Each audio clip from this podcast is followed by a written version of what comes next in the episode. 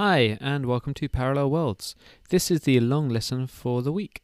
There are two audio stories for you to listen to. For rights reasons, I've linked to them in the notes rather than just putting them in the feed, but they're both freely available to listen to and they're both fully transcribed.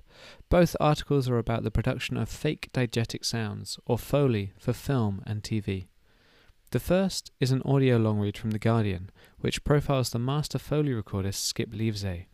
Lievsay is an artist who has produced some of the sounds you might not have noticed, but that really helped create the worlds you enjoyed, in films such as No Country for Old Men, Roma, many of the Coen brothers films, and many, many more that you would recognize. The article is a fascinating insight into the methods and history behind Foley, as well as the particular techniques and in jokes that Lievsay weaves into his work. The article is called Rain is Sizzling Bacon, Cars are Lions Roaring, the Art of Sound in Movies. I hope you enjoy it. The second article is from 99% Invisible, the design podcast. It is about the creation of sounds you hear in wildlife documentaries. Much of the sound you hear on wildlife documentaries is recreated in and out of studios, and this article interviews Chris Watson, who's recorded audio for many of David Attenborough's documentaries.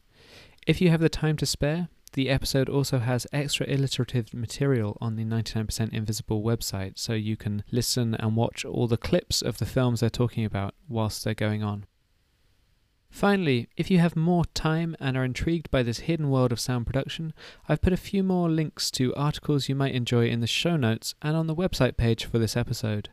You'll find all of this sound production knowledge increasingly useful as we shift towards the final project of this course, creating a narrative fictional work that jumps between the real world and a fictional one.